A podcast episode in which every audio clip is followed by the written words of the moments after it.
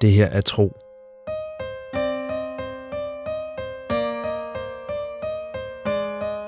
En eventyrlig podcast-fortælling i 55 afsnit.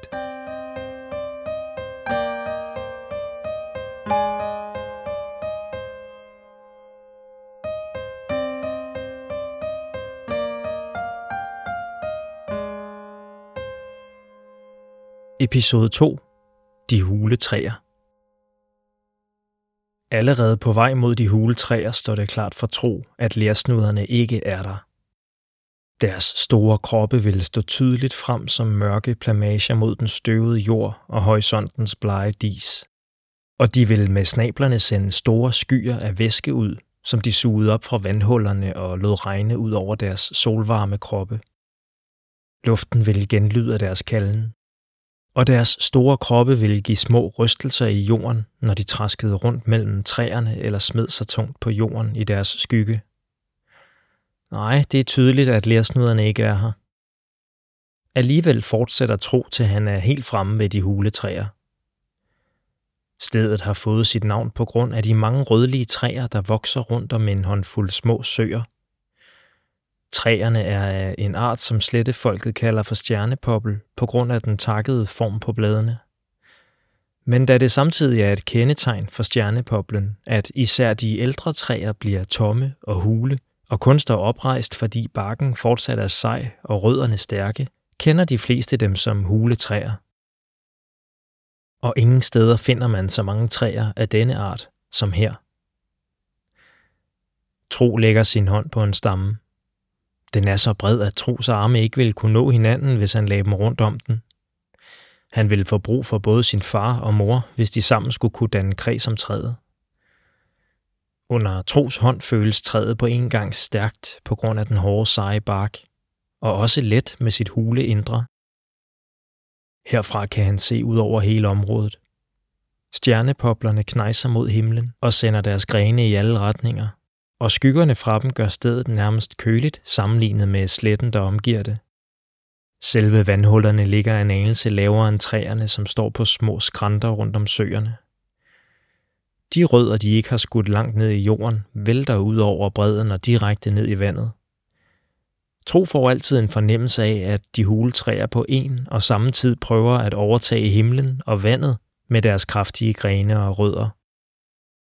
Med en hånd over øjnene for at skærme mod lyset, spejder tro ud over de huletræer. Nej, der er som forventet ingen lærsnuder at se. Faktisk er der ikke et eneste levende væsen, hverken dyr eller slettefolk, bliver tro med et klar over. Han mærker det i sin bevidsthed i lige så høj grad, som han ser det med øjnene. Han klør sig tankefuldt i det hvide hår, mens han begynder at gå rundt i landskabet af søer og træer, Ingen firben ligger på de store sten og suger varme til sig. Ingen æren eller mus er på vej op til deres redder i de hule stammer med dagens forråd af nødder og bær. Ingen af sletternes flokdyr er søgt ned til vandhullerne for at drikke og køle sig ned, som de ellers ofte gør her i nysommermånederne. Nysommer kalder folket på sletten denne årstid, som er årets første sommer. Den varer som regel lige så længe, som månen er om at skifte fra tom til fuld to gange. Herefter kommer en mere kølig årstid. Den kaldes for midsommer og varer omtrent en månefyldning. Efter midsommer kommer årets sidste sommer, sensommeren, der ofte er lige så lang som nysommeren. Når sommerne har passeret, kommer et kort efterår. Det var sjældent mere end en måned, men selvom årstiden er kort, byder den på store forandringer. Træer og planter smider deres blade og trækker saften tilbage til rødder, løg eller stammer. Smådyr sætter alt ind på at samle det sidste forråd. Større dyr gør klar til at gå i hi for vinteren, eller opbygger store fedtlag og tykkere pels. Og fugle får travlt med at gøre de sidste unger flyvefærdige, så de kan klare turen til varmere himmelstrøg. For vinteren i sletterne er kold og barsk, og det var næsten et halvt år før forårsmånen står på himlen. Det kan dog være svært at forestille sig vinterens kulde nu på denne tid, hvor varmen på en gang bølger op fra den hårde jord og vælter ned fra den høje sol. Nysommeren burde være en tid, hvor småfugle flyver omkring og fylder næbene med insekter og orme til deres unger. Og normalt vil man se hønsefugle pile rundt mellem buskene og det høje, tørre græs, hvor de gemmer deres redder. Men Tro har ikke set en eneste fugl på sin vej, og det gør han heller ikke nu. De er sporløst forsvundet, ligesom resten af dyrene. Hvor de blevet af? Tro sætter sig på jorden og lader sine hænder stryge hen over den. Det er ikke mange måneder siden, at han opdagede, at han kan fornemme altet. Altet er, ja, alting i slettefolkets verden. Det er dyrene, planterne, vandet, vinden, jorden og stenene. Alting helt ned til den mindste orm i jorden, ja endda det lille æg, der bliver til ormen en dag, summer af liv, når du blot ved, hvad du skal lytte efter. Og det har Tro lært sig. Når han sidder helt uden at bevæge sig, lukker øjnene og bare koncentrerer sig om at mærke altet, kan han slukke for sine tanker og i stedet skrue op for bevidstheden. Så bliver alt liv rundt om ham, stort som småt, til lysende, pulserende fornemmelser, som på en gang omgiver ham og er en del af ham. Sådan kan han sidde længe, helt opslugt af altets overvældende skønhed og enorme mangfoldighed, mens han øver sig i at række længere og længere ud og fornemme livet dybt ned i jorden, uden for hans synsvide eller højt oppe i luften. Bagefter ville han, hvis nogen skulle finde på at spørge ham, kunne fortælle nøjagtigt, hvor mange dyr der var i nærheden, hvor de gemte sig, hvad de foretog sig, og hvor de var på vej hen. Altet har skænket dig en stor gave, har både hans mor og far sagt, når han begejstret har fortalt dem om sine opdagelser – og tro har forstået, at de ikke har samme evne. Det har ingen andre blandt hans stamme. Men hans bedstefar har fortalt om folk fra andre stammer, og sågar folk, der engang har levet i Tros landsby, der også har haft evner i den retning. De har krammet ham hårdt og kysset ham, både hans mor og far og bedstefar, som om de har været stolte over hans evner. Og Tro har følt sig underligt tilpas, fordi han jo ikke har udrettet noget særligt. Han har ikke bygget en særligt stærk hytte eller gravet en ny brønd frem til sit folk. Han har bare lavet sin bevidsthed række ud og lyttet til, hvad altet fortæller ham. Og det er netop, hvad han gør nu i dag, her ved de huletræer. Han flytter på sig ind til han sidder behageligt med fødderne trukket ind under sine bøjede ben, lukker øjnene og forbereder sig på at lade indtrykkene bølge ind over sig. Med en dyb vejrtrækning glider han ind i en rolig, nærmest drømmende fornemmelse. Her er der ikke brug for ord eller tanker, så tro pakker dem væk og lader sig omslutte af et blødt mørke. Det tager et øjeblik, før han finder sig til rette i den rødsorte intethed.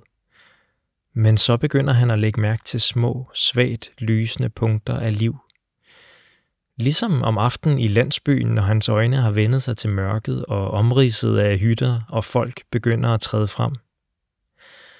Først er det bitte små prikker, som de første stjerner på himlen. Men lidt efter lidt træder de tydeligere frem, og tro kan fornemme dem hver især og mærke deres plads i altet.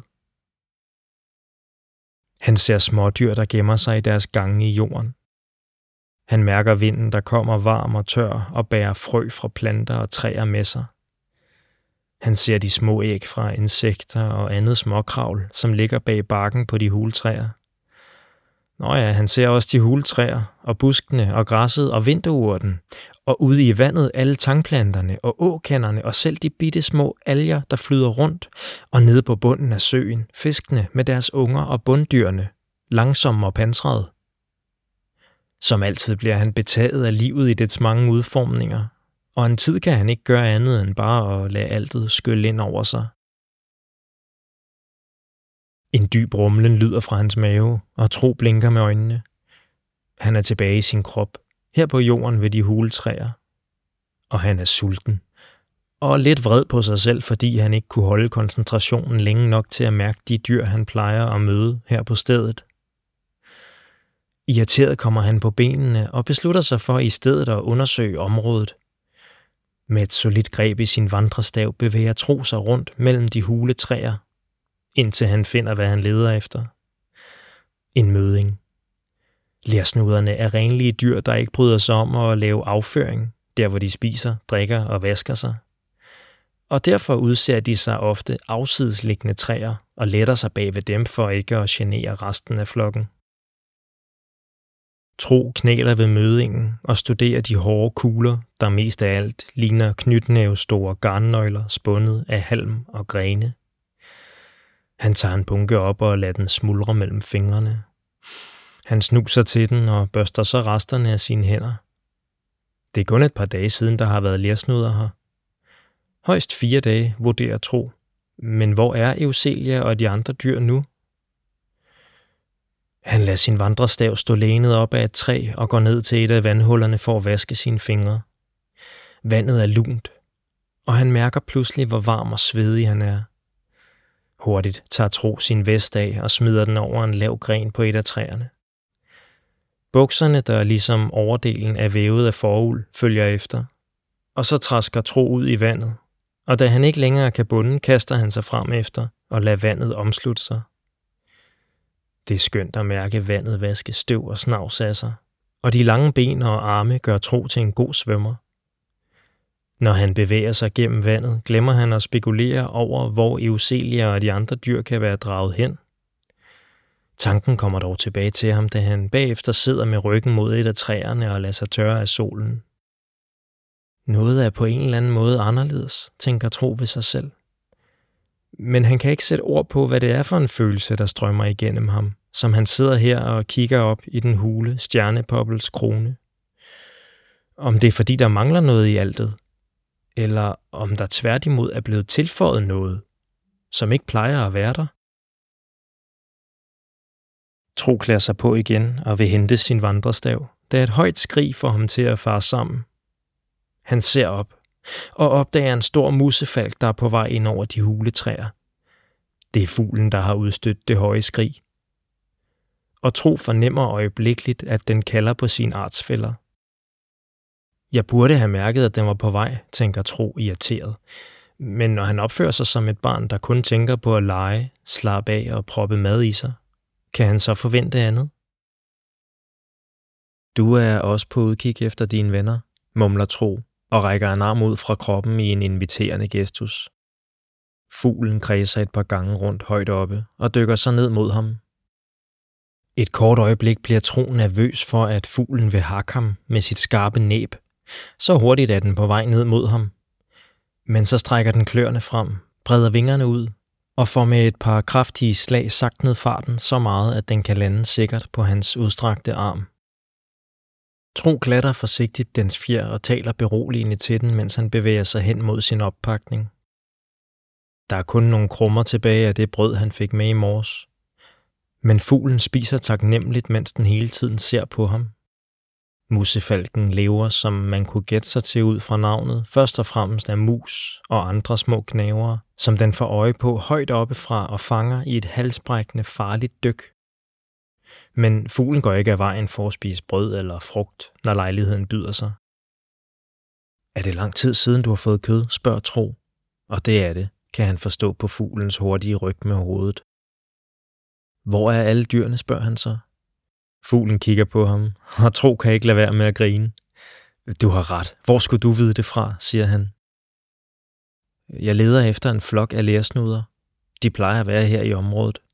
Vil du holde udkig efter dem og fortælle mig, om du ser dem? spørger Tro så. Tak, siger han, og stryger fuglen over fjerne. Nu bliver dyret restløst, kan han mærke. Han strækker armen frem og med et hurtigt slag af de kraftige vinger sætter fuglen af. God jagt, råber han efter den. Musefalken cirkler et par gange om de huletræer. Så drejer den i retning mod de store skove, og snart er den kun en lille sort prik på himlen. Tro ved, at den vil vende tilbage, når den har nyt. Han griber sin stav og sin oppakning og går ned til søen. Han ser ned i vandet og koncentrerer sig i endnu et forsøg på at mærke altet. Men det er kun hans eget ansigt, mørkt og indrammet af det skulderlange hvide hår, der kigger tilbage på ham. Irriteret kaster Tro en sten ned mod sit spejlbillede. Stenen rammer med et plask, og hans ansigt forsvinder i det urolige vand. Jeg skal nok finde ud af, hvad der foregår, lover han spejlbilledet, der langsomt træder frem, mens vandet igen bliver roligt. Så udstøder han et gisp. For bag sit eget omrids ser han en høj, mørk skygge komme til syne. Med et ryg vender tro sig og står ansigt til ansigt med den ukendte skikkelse.